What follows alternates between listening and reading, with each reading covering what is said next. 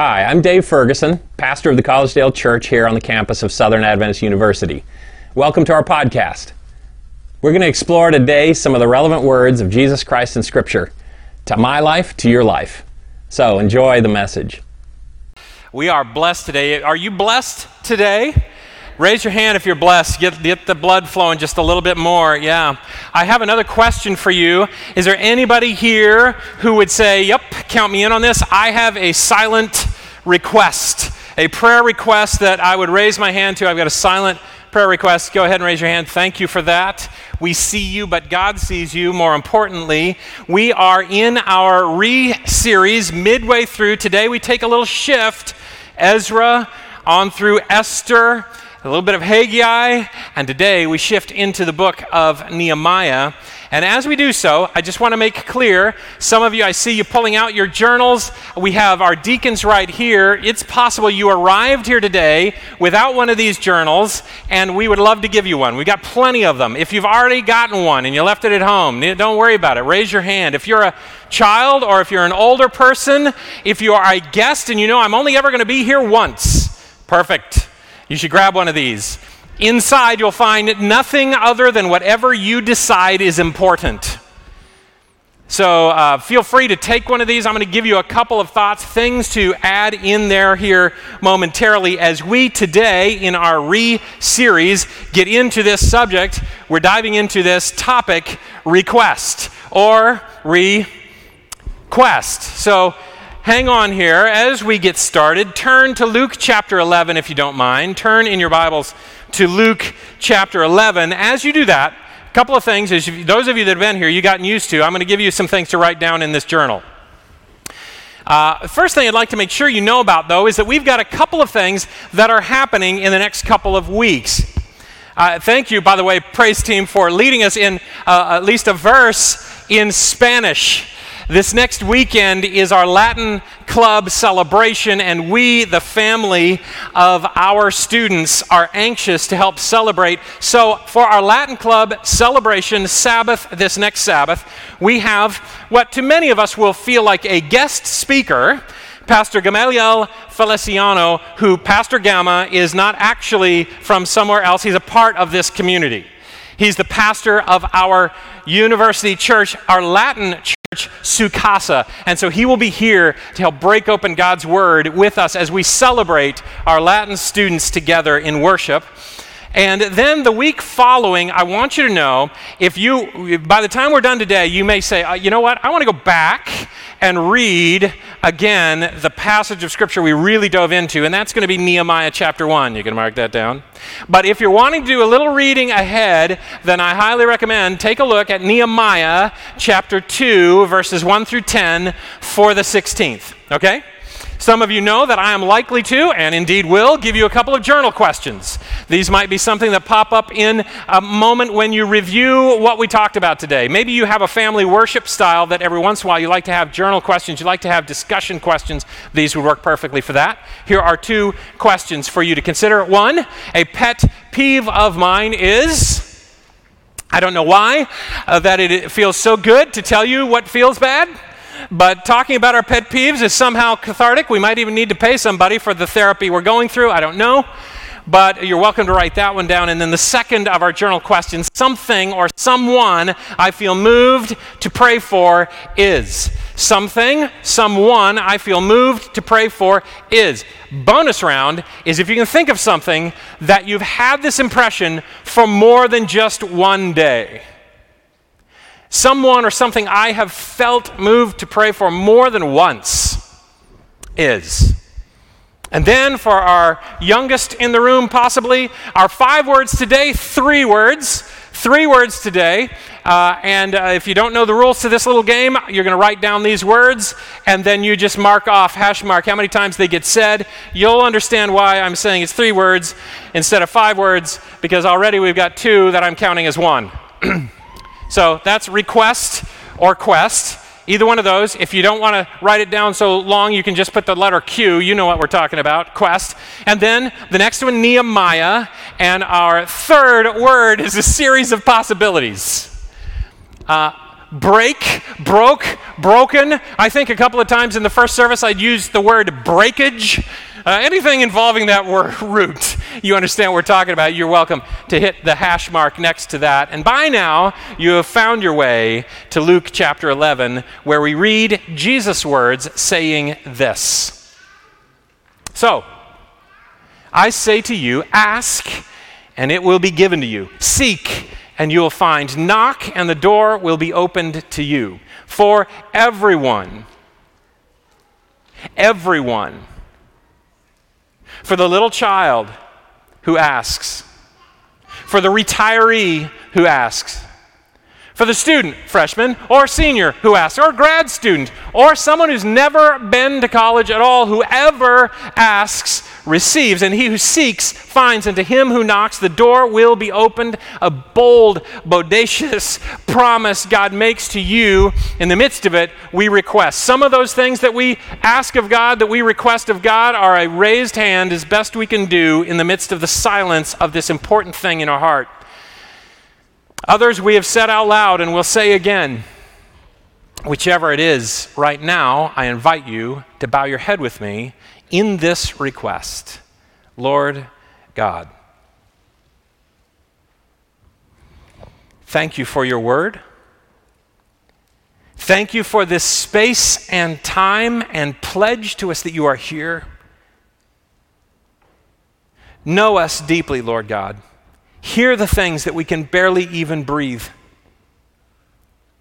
The challenges that seem too big for us to wrap our mind around, let alone our words.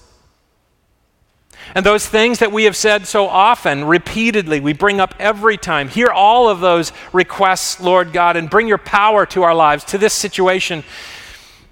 And in the midst of it, Lord, we worship you. We praise your name. We tell the truth of our lives, of who we are in comparison to who you are.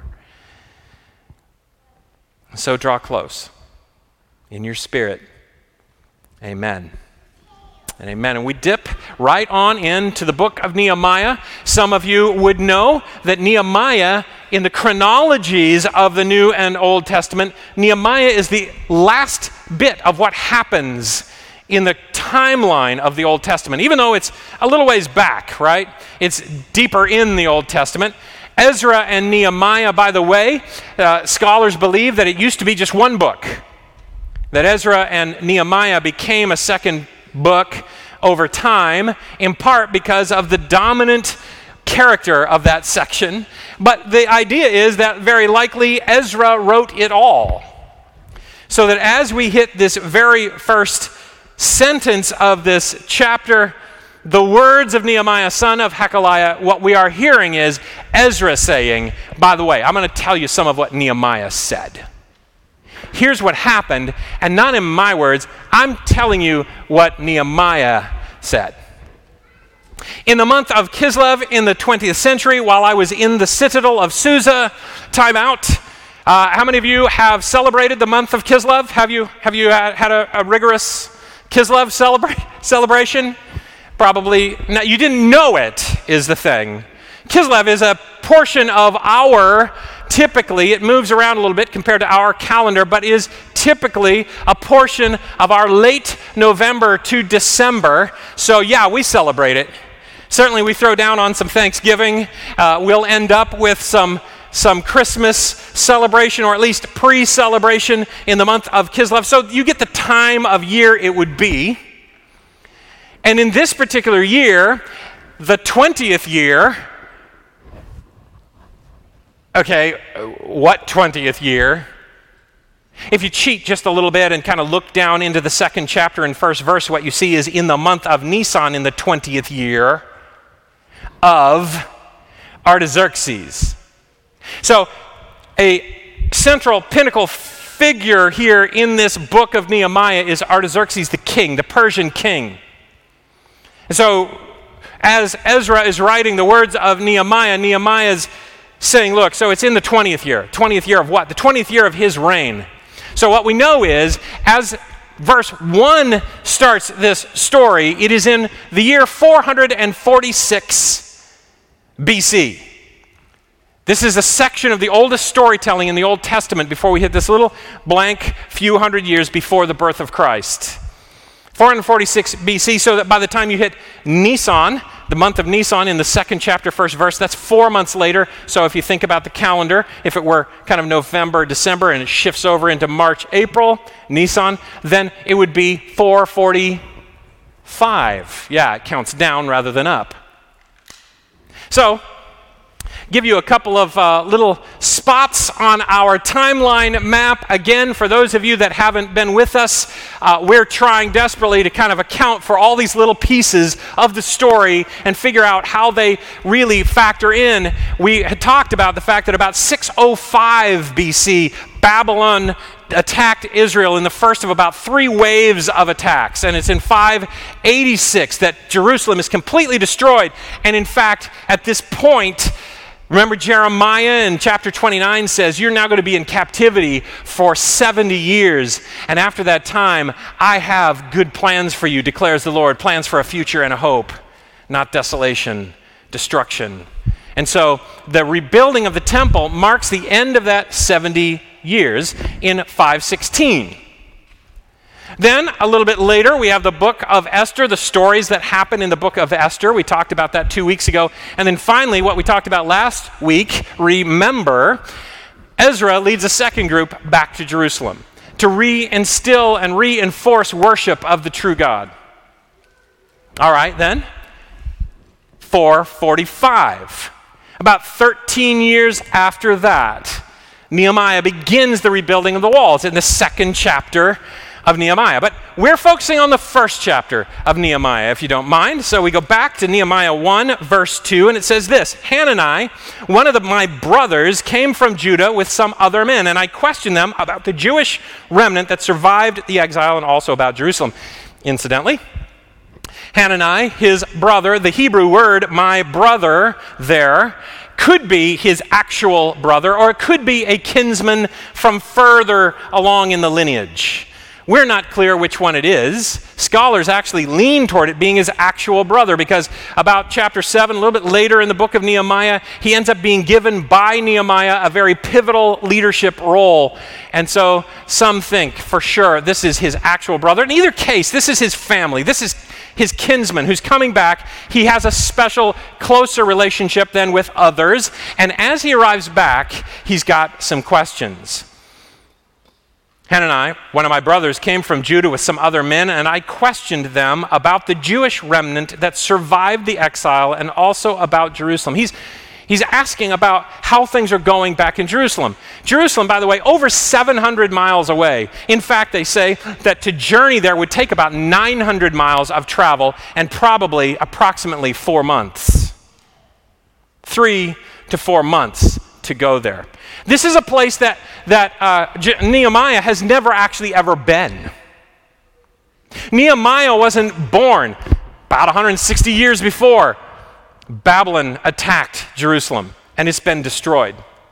But there is something in his heart that observes what he hears, what he reads, what he knows of this Yahweh God and the plan that is laid out. And he sees that things are wildly off the rails and it bothers him. And he asks the question, How is it going back there? And the report back is disturbing. Of course, there's already the disturbing understanding that they are in exile, most of them. Well, they said to me, Hananiah and those who came back, those who survived the exile and are back in the province are in great trouble and in disgrace. Some versions lean to a, a, reading that sounds a little bit more like they are not only in trouble, but they are a disgrace. For if we believe in the power of the Yahweh God and yet things are so bad, it is a blight on His name, and we are a blight, it's, we are a reproach to Him. So things are desperate and things are difficult. Now, as the story goes, the wall of Jerusalem is broken down and its gates have been burned with fire. Incidentally, that would all potentially be well known to Nehemiah already. And what we're going to see in a minute or two is he has this really guttural, visceral reaction to this news. But it's more than just that the Babylonians destroyed the city. In the different waves of individuals, you remember all the way back when Cyrus, the king of the Medes and Persians, ends up giving permission for them to go back. There are about a million Jews that are in, in captivity. And 50,000, a very small group, they're all given permission. You can go home. But only 50,000 decide they want to go home. They go. And they get started, but they get distracted. They get kind of turned aside from their real challenges and, and they're off course a bit. And others will come to help get them back on track. You remember Ezra comes back a little bit later to help them focus on appropriate worship. We had that in our timeline. Well, about 2,000 come back with him. So most of the Jews have stayed in captivity. But there's one other thing that you should know, and that is in Ezra chapter 4, verses 7 through 23. Write that down, go check it out. It's embedded between a couple of statements that make the timeline confusing. In the middle of a conversation about Ezra's return, there's this little story about something that happens during the time of Artaxerxes, which is much later. It's during the time we're talking about now, Nehemiah's return. And what happens is the surrounding leaders of countries other than the Jews are worried about the idea that they are building things back up. And as so often happens with God's work, in comes the enemy to, to destroy and to dissuade and to knock down. And so they send a letter to Artaxerxes, and in their letter to Artaxerxes, they say, Hey, look, you should, you should go look in history. These people can't be trusted. They're not good people. You let them get a foothold here, you let them grow their way back into health, and the next thing you know, they're not going to be paying you taxes. They're not going to be supporting you. They'll be destroying things, and they will, oh, it's going to be awful. You don't want to let them rebuild. Go look at the history and the stories.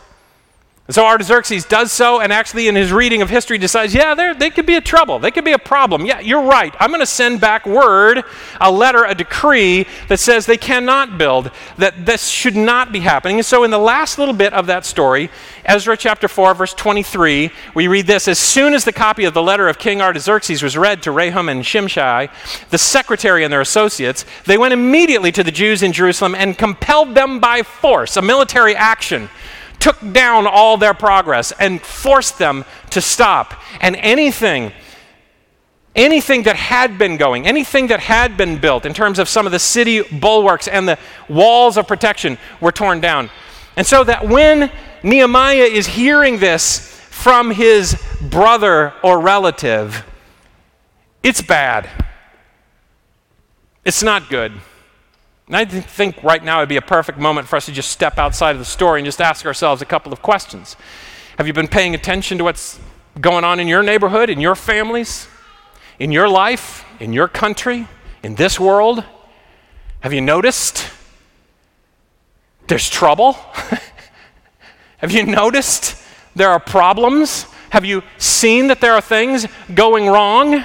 And I don't know how frustrated you get. I, I, know we talk about pet peeves, but that almost feels like this pesky little thing over there that we can kind of ignore.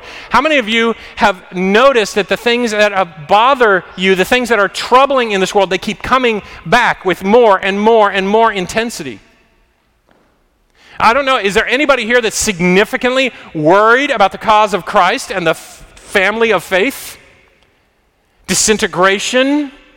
People who are not really true followers mixed in with, yeah, yeah, there's all sorts of things going on. We don't have to look past our own country to worry, do we? Relationships that are stretched and strained, people who are increasingly angry. There are all sorts of sides to be on and to take and to be angry with one another. And in the midst of this, one might wonder if it isn't an apt metaphor looking at Nehemiah's journey here as he is being told the messages and told the news of how things are going. Now, we can talk about it, about our country, about our church out there, but you don't have to go that far, do you? Some of us come from marriages that are in real trouble. Others have our children that we're worried about. Still, yet others have struggles with their own health, or maybe their job is insecure, or they've been struggling to figure out how they're going to get the housing that they want. Some of us, it might even be something that seems simple to others. Things like, I have no real idea with what I should study in school.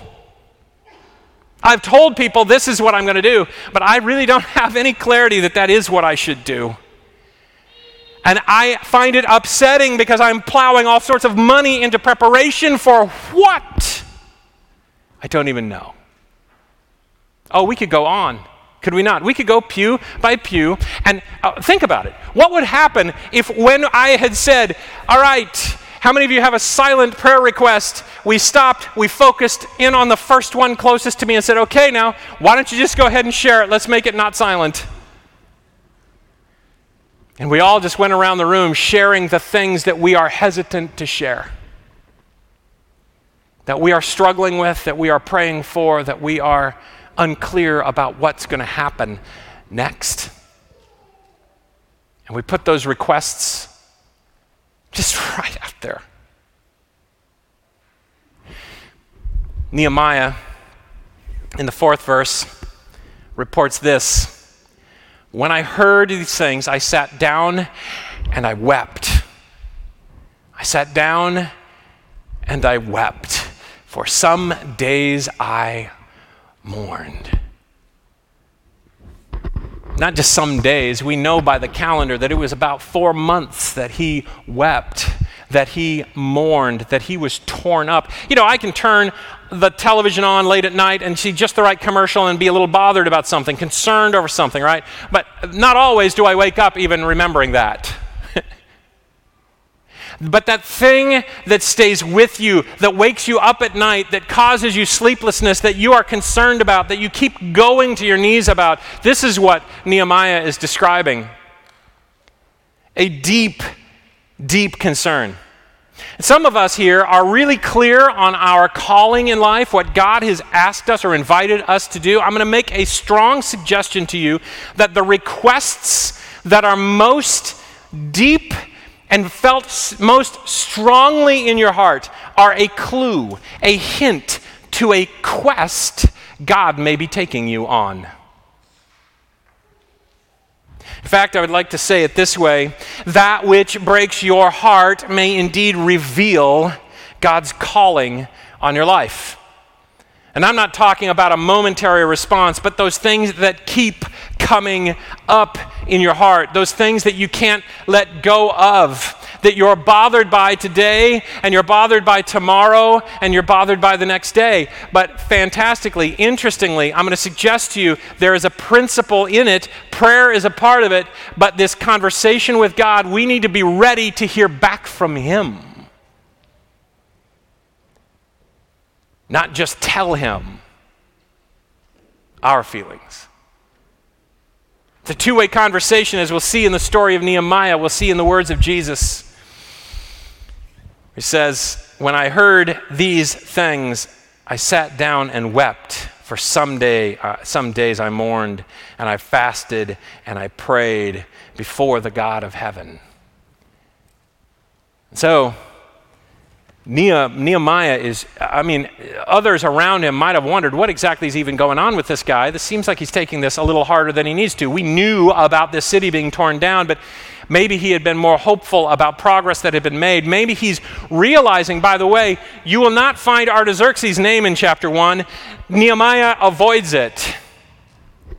But at the very end, he will give a little hint, just like he did in saying the 20th year. It's a hint yeah, okay, so there's a guy who's a big part of this story, Artaxerxes, and at the very last he'll say, I, by the way, am the cupbearer to the king, to Artaxerxes. And that may sound like a kind of a, well, risky but low level task, that of being kind of the canary in the coal mine just to see if the king is going to survive his food. But regularly, the person in this position was given that position in part because the king appreciated spending time with that person. Multiple times a day, they would be very close to one another. More access often to the cupbearer than to any other person in the kingdom, potentially, so that with regularity, it was with the sense of it being almost the second, or maybe indeed the second in command in the country. And so Nehemiah is here with this king. Now, he knows him well. He knows he's a dangerous man, quite honestly. He knows that he has the capacity and sometimes the absolute will to end somebody like that. for whatever reason, a sideways look, the wrong statement, just a sense that you don't know you're subservient enough. So, in the midst of this, Nehemiah is able to appreciate that, in fact, part of his sorrow has come at the hands of this king. For he has stopped the progress. And yet, if anybody's going to talk to him, who's going to talk to him? But that could be the, I mean, that could be the worst move in the world. And so he is in turmoil because he's so close to the situation and yet so far away. What can he do about this? So, so little, but he goes to his knees. And as he goes to his knees and prays over these four months, he lays down a model that will be repeated by Jesus in Luke chapter 11. We'll go back there to see and there are two or three things that I want you to notice about it. He begins praying in the fifth verse, O Lord God of heaven, the great and awesome God who keeps his covenant of love with those who love him and obey his commands. Luke chapter 11 starts very much with this question. By the way, our requests are really questions, aren't they?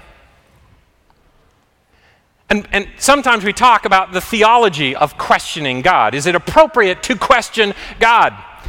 I would say the answer is, the, is a pretty easy yes. I would also admit, though, that on, at times we are asking questions not even so much to hear the answers, but to build our case. Which is a different thing than what Nehemiah is doing in his requests of God. He's got a question he's laying out there. His, his request of God is, what, what, what can you do? How can you help me? I am in pain here, and this is wrong, and where do we go? But he starts, O Lord God of heaven, the great and awesome God who keeps his covenant. Incidentally, different words, yes, but mirror in some ways the beginning of Jesus' response to the disciples who say, Hey, Jesus, teach us how to pray in Luke chapter 11. And so Jesus says, All right, I'll teach you how to pray. Pray this way Our Father, who art in heaven, holy, hallowed and great are you. In almost mirror language here, Nehemiah prays, You, dear God, who keeps his covenant of love with those who love him and obey his commands, I confess the sins we Israelites, including myself and my father's house, have committed against you. Our Father, who art in heaven, hallowed be your name. The kingdom come, thy will be done on earth as it is in heaven. And by the way, Lord God, forgive us our debts as we forgive our debtors. And interestingly, Nehemiah expands that request kind of specifically. I confess the sins we Israelites, including myself and my father's house, have committed against you. And in that, you can read and you can understand, he is saying, Lord God, I confess and I repent of the sins that I have personally committed against you. And I confess of the sins that all of my people have committed. There's something I've noticed, by the way, in the recent days, years we are, on one hand, very happy to embrace the notion all have sinned and fall short of the glory of God. But we are not all that happy about confession. We're not, we don't really want to confess our sins. And you want to get really, really bad? Have me confess the sins of my ancestors. Have me confess, have me say, I want to repent on behalf of the Collegedale Church for the last hundred years. Wait, who, what? Now, who told you you could do that? We're a little squirrely about repenting. I repent over the sins of my people.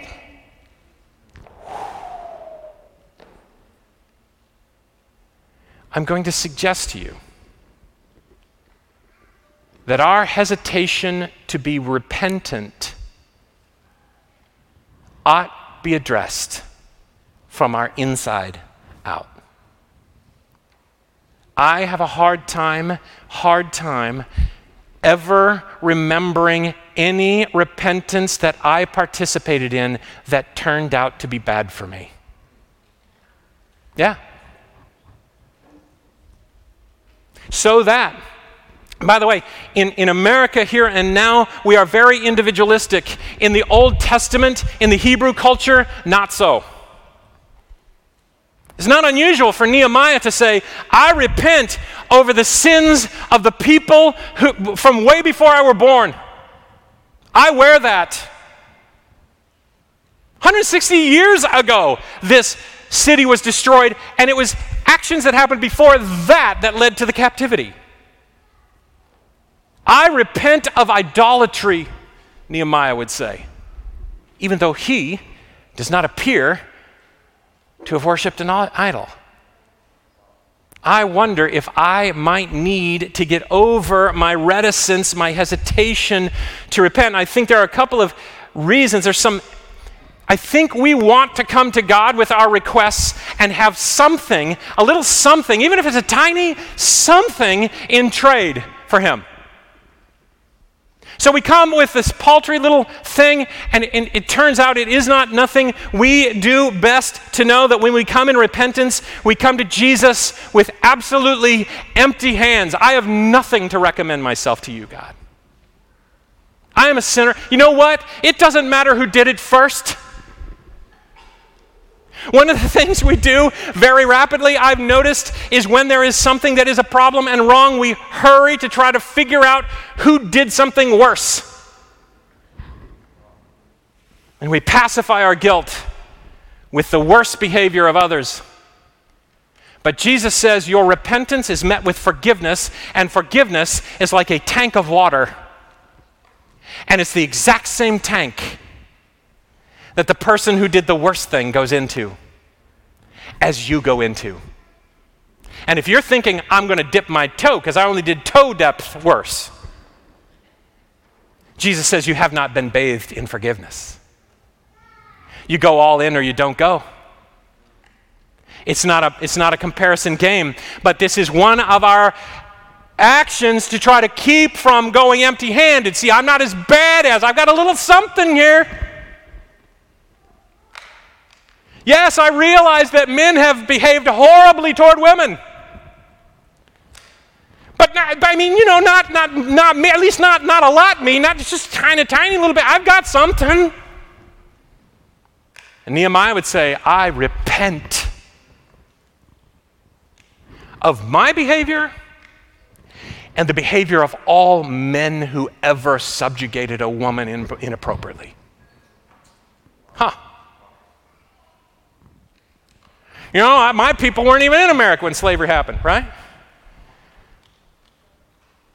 I'm not sure how it hurts to say the wrongs of the past I will wear all the way into a bath of forgiveness.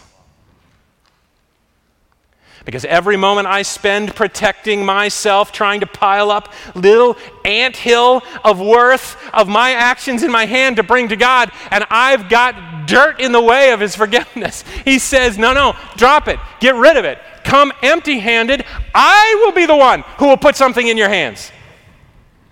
Your little thing, you're put, it's just getting in the way. But our first move is to pacify our own behavior over something we see as worse in others.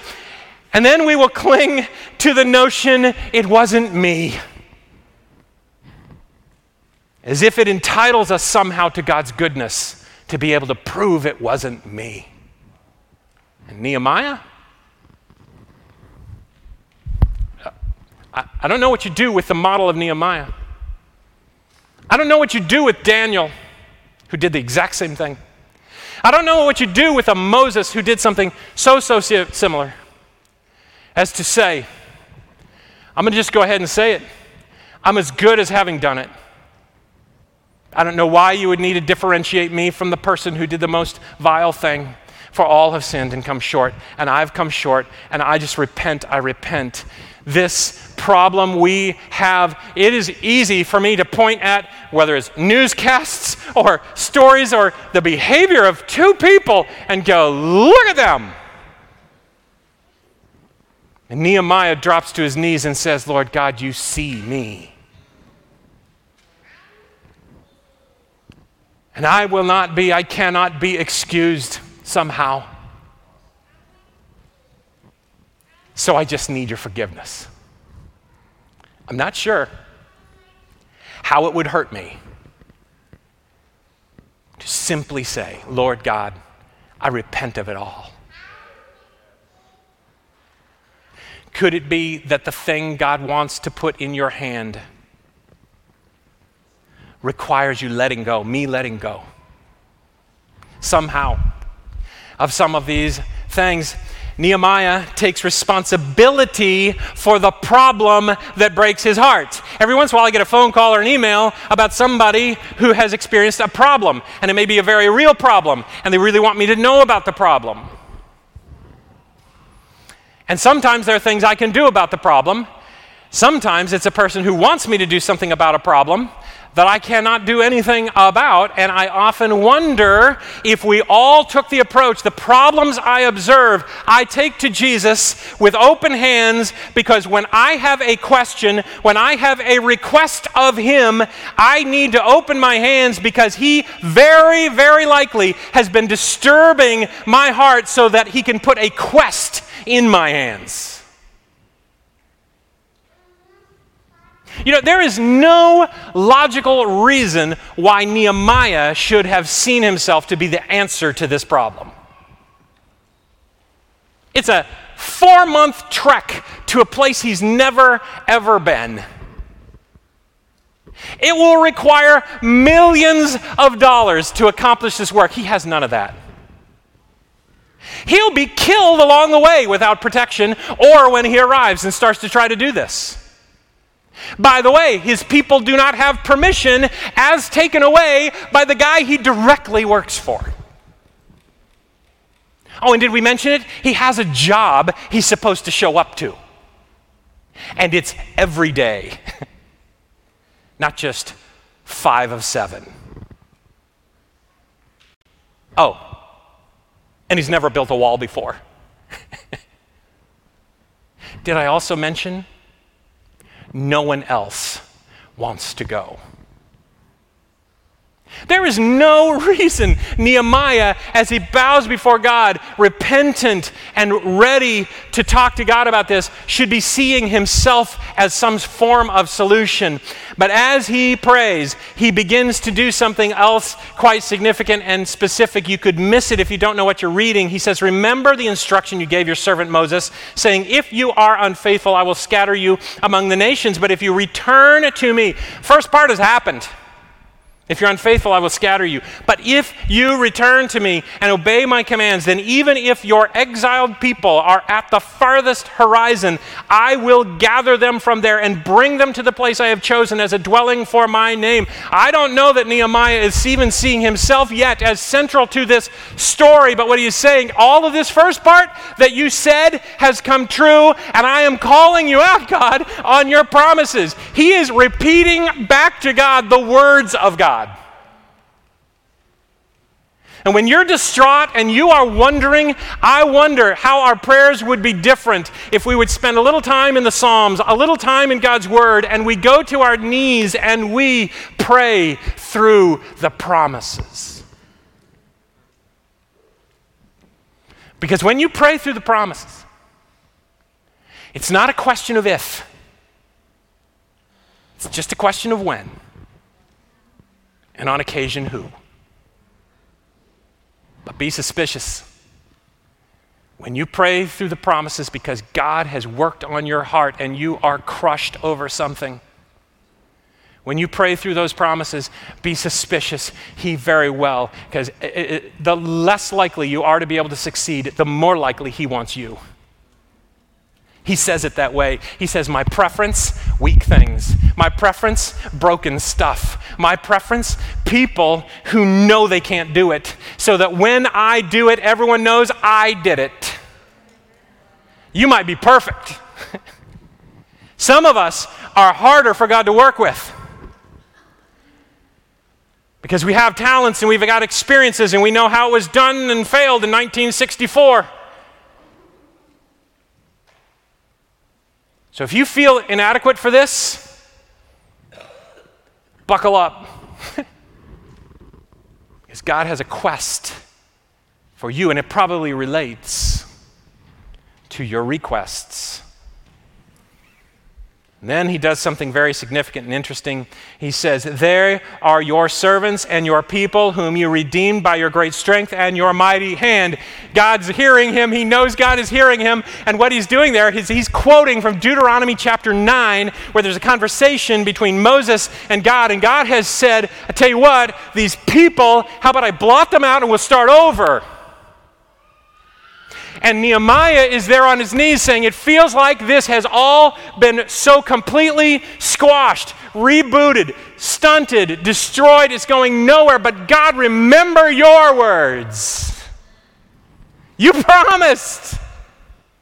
And he will quote Moses speaking to God, saying, No, God, no, God, no. These are your servants and your people whom you redeemed by your great strength and your mighty hand. And Nehemiah sees it in some ways equivalent to pleading directly with God for the life of his people as he prays through the promises of Scripture. And then finally, as he closes this chapter, he will say, Give your servant success today by granting him favor in the presence of this man. This man? What man? Well, we know because we kept reading. We know because of the hint back in the 20th year comment. 20th year of whom? Artaxerxes. Because he's then going to say, which by the way, I am indeed the cupbearer to the king, that this man is the one that I serve every day, the one who has the power to change so many things. And in my life, quite honestly, Lord God, I don't know what you're going to do. I don't know how things can get done. I just know we, I need your help. So give your servant success. Grant favor in the presence of this man. Two weeks, we're going to dig further, deeper into this whole interaction with King Artaxerxes. But we want to pause right here to just analyze, think through, and cement in our minds that this pattern that Nehemiah follows is not just Nehemiah's pattern. Actually, it's Jesus' pattern. Go with me, if you don't mind, as we come rumbling to a close to Luke chapter 11 and check this out. As we said, it starts in Luke 11 with this question, right?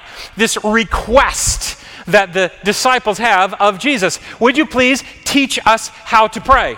Teach us how to pray, they say.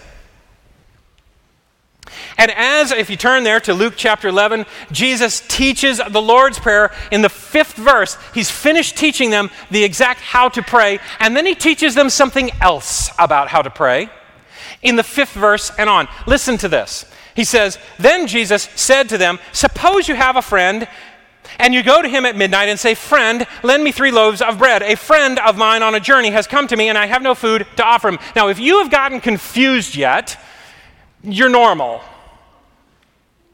Because we've got multiple friends, we're not sure who's who, how this is even going. So I'd like to just show you, just depict this on a screen here, if you don't mind. First of all, let's say, verse 5, suppose you or one of you. So there's, right? Blue circle, you. Suppose there's you. And this you have a friend and you go to him at midnight. Okay, so you have a friend that you go to. I'm going to tip you off right up front that the neighbor friend, the friend that lives next door to you, who is going to be asleep, who Jesus says you should just keep knocking until they bring you the food for your need in your situation, that's the neighbor God. If you follow this story. But there is another friend who has come along at night.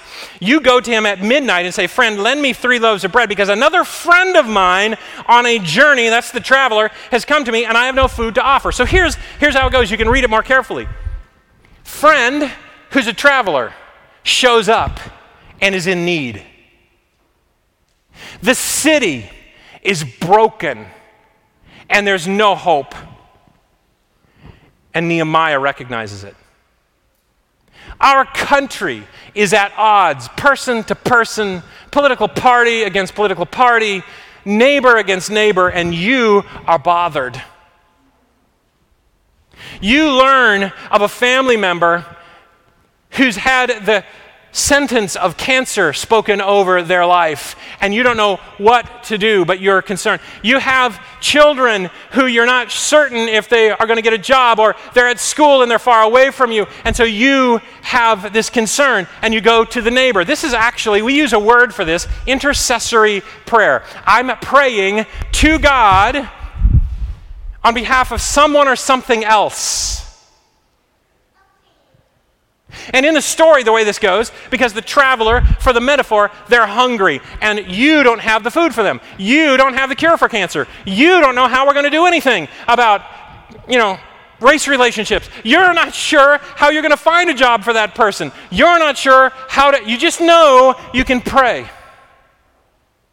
And so you go to God. Now, in this story, there's an interesting twist in that the description is of a neighbor who does not want to come and help. And the point that Jesus makes is if you persist, if you keep knocking, if you keep asking, if you keep seeking, sooner or later this neighbor will help. But he's not saying that God is like that neighbor. In fact, he will, in a couple of verses, say, No, no, no, don't think of God that way. In fact, if you, as sinful and evil parents would only give your children good food to eat, how much more the God who loves you? So it's a contrasting relationship in this. But here's the twist, and here's Nehemiah in the midst of it. Because as you know, the friend comes, they have a, they have a need for food, come to you, you go to the neighbor, I don't have food. Uh, they need food. Can we, uh, I don't know how to help. You could help. Can you help? And sooner or later, because you insist, they help. Here's what does not happen in the parable. What does not happen in the parable is that then the neighbor leaves their home and goes over to this friend and feeds them. That's not what happens. What happens is you go to God, and God gives you the food to feed the friend. So, What's not going on here is this kind of thing that we sometimes feel where I do feel, I feel badly for you. And so I go to my knees on your behalf and I say, God, look, this is what they could use. This is, I, I told them I would pray, and so I'm praying for them. And I, I actually have some sentiment behind it. I would love for you to help lead them into success and sort out their issues. And maybe they are grieving over the loss of a loved one. And so could you bring them peace, please, Lord? Only you can do that. And I'd, it'd be great if it were there by Tuesday. And I prefer the extra large size. Wait, I've got I've got Amazon Prime, so I can get it there by two, right? I can get it there. And I'm looking for God to leave his house and go serve this other person. And Jesus says, Ah, there may be any number of ways that this all works, but here's one of them, and that is that I will bring back to you and your empty hands my solution for the world's problem. Nehemiah, you come to me all sorrow riddled. Just know this as you open your hands, as you confess yourself, you are placing yourself in a perfect spot to be used by me in a way that's miraculous and no one would ever believe. When you ask your question, when you solicit God with your requests, you are opening your hands to His quest, an adventure on His behalf. So that Jesus, when he says it, and I'll invite our team out, I think some of them anyway are going to come and pray and play as we exit today. When Jesus says these words, for everyone who asks receives, for he who seeks finds, and to him who knocks the door will be opened, he does so immediately following that parable. In other words, for everyone who would be willing to take what I give them and serve the people around them, whenever you ask for that, I will give it to you. Whenever you seek to be a healer to the wounds of the world around you, uh, you will find if you knock on my door like Nehemiah does and you say, Lord God, I am troubled by what's going on in the world around me, he says, I will give you what it takes to serve the needs of the world that breaks your heart. So maybe, maybe my problem is I'm not brokenhearted enough. I'm thinking too much about me. Maybe it is that when I come to God, I come with my hands full because I want to recommend myself to Him. I'm not so bad after all. Maybe it is that I believe in a catalog order Santa Claus God instead of the one who has said, If you love me, come. Empty your hands first because this cross is a big one. Come and follow me. Let your heart be broken by the things that break the heart of God. And not in some cavalier or callous or distant way, but in the kind of way that would push you across 900 miles in four months to get to the town where it's needed that you would arrive even before you know how to build a wall, even before you know how to speak to people who are grieving, even before you understand how to be someone who steps in the gap between people of different races who are struggling. Before you know all of that, yield yourself to me. Request of me, he says. And I will give. Every time, I will give to you if you seek. If you ask, if you knock, Lord God, we have days that we're looking for a convenient God. One that will kind of leave us alone. We'll give you an hour, we'll give you sometimes five, but boy, to rearrange our whole lives like that, that's Keep speaking to us, Lord. Keep drawing us, Lord.